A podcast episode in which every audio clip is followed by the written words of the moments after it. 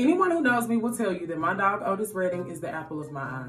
He's gonna be five this month, and every single year I ask myself, what in the world was I doing with my life before he and I rescued Now, I don't know the answer to all of that, but what I do know is that he has made me a better child of God. Now, that sounds a little bit crazy. It probably sounds far fetched, but just stay with me because I got receipts. In the mornings, it doesn't matter if we're taking like a quick poop walk or if I say we are about to hop in the car and drive to Atlanta. Otis is down, okay? He wants to go and he knows that he's safe because he's so when I'm like, wait, God, where are we going? Don't I need a degree for this? Shouldn't I be married by now? I'm reminded to just hop in God's spiritual car with a smile like Otis because wherever we're going, I know that I'm safe and I know it's gonna be good. When I'm eating, Otis knows to get close to me, okay? It doesn't matter where I'm sitting or what I'm eating. He gets close to me because A, if I'm eating it, he knows it's got to be good. And B, if I'm dropping something, he knows he needs to be near me so that he can catch it before I pick it up. So Otis reminds me that when God is dropping blessings, I can't afford to stay where I was. I have to get closer to him and wait for whatever it is to drop because I know it's gonna be. And if a delivery guy or a stranger on a trail gives Otis the creeps, he looks at me.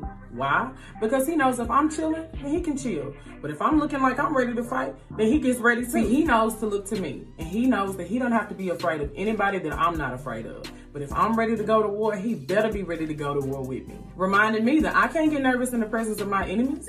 If God says we about to war with the devil, then I got to get my prayer life together and be like, okay, God, just tell me when you want to tag me in. So yeah, I said what I said, and my big baby Otis Redding has made me a better child of God. And so that's why even last week when he rolled his entire body around in leaves covered in skunk spray, I didn't leave him at the park.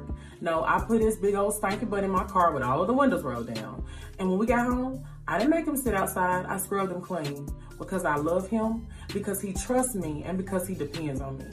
And see, I'm reminded that that's exactly what God does for me. He doesn't make me stay outside with my stank. When I make skunk spray choices, he cleans me out and cleans me out so good that nobody around me even knows what I rolled around. I'm mm-hmm. telling y'all, you didn't ask. I'm just saying he'll do the same thing for you. All you have to do is trust and depend on him and he will scrub you clean. Why? Because he loves you. And he will always, always remind you that you are his.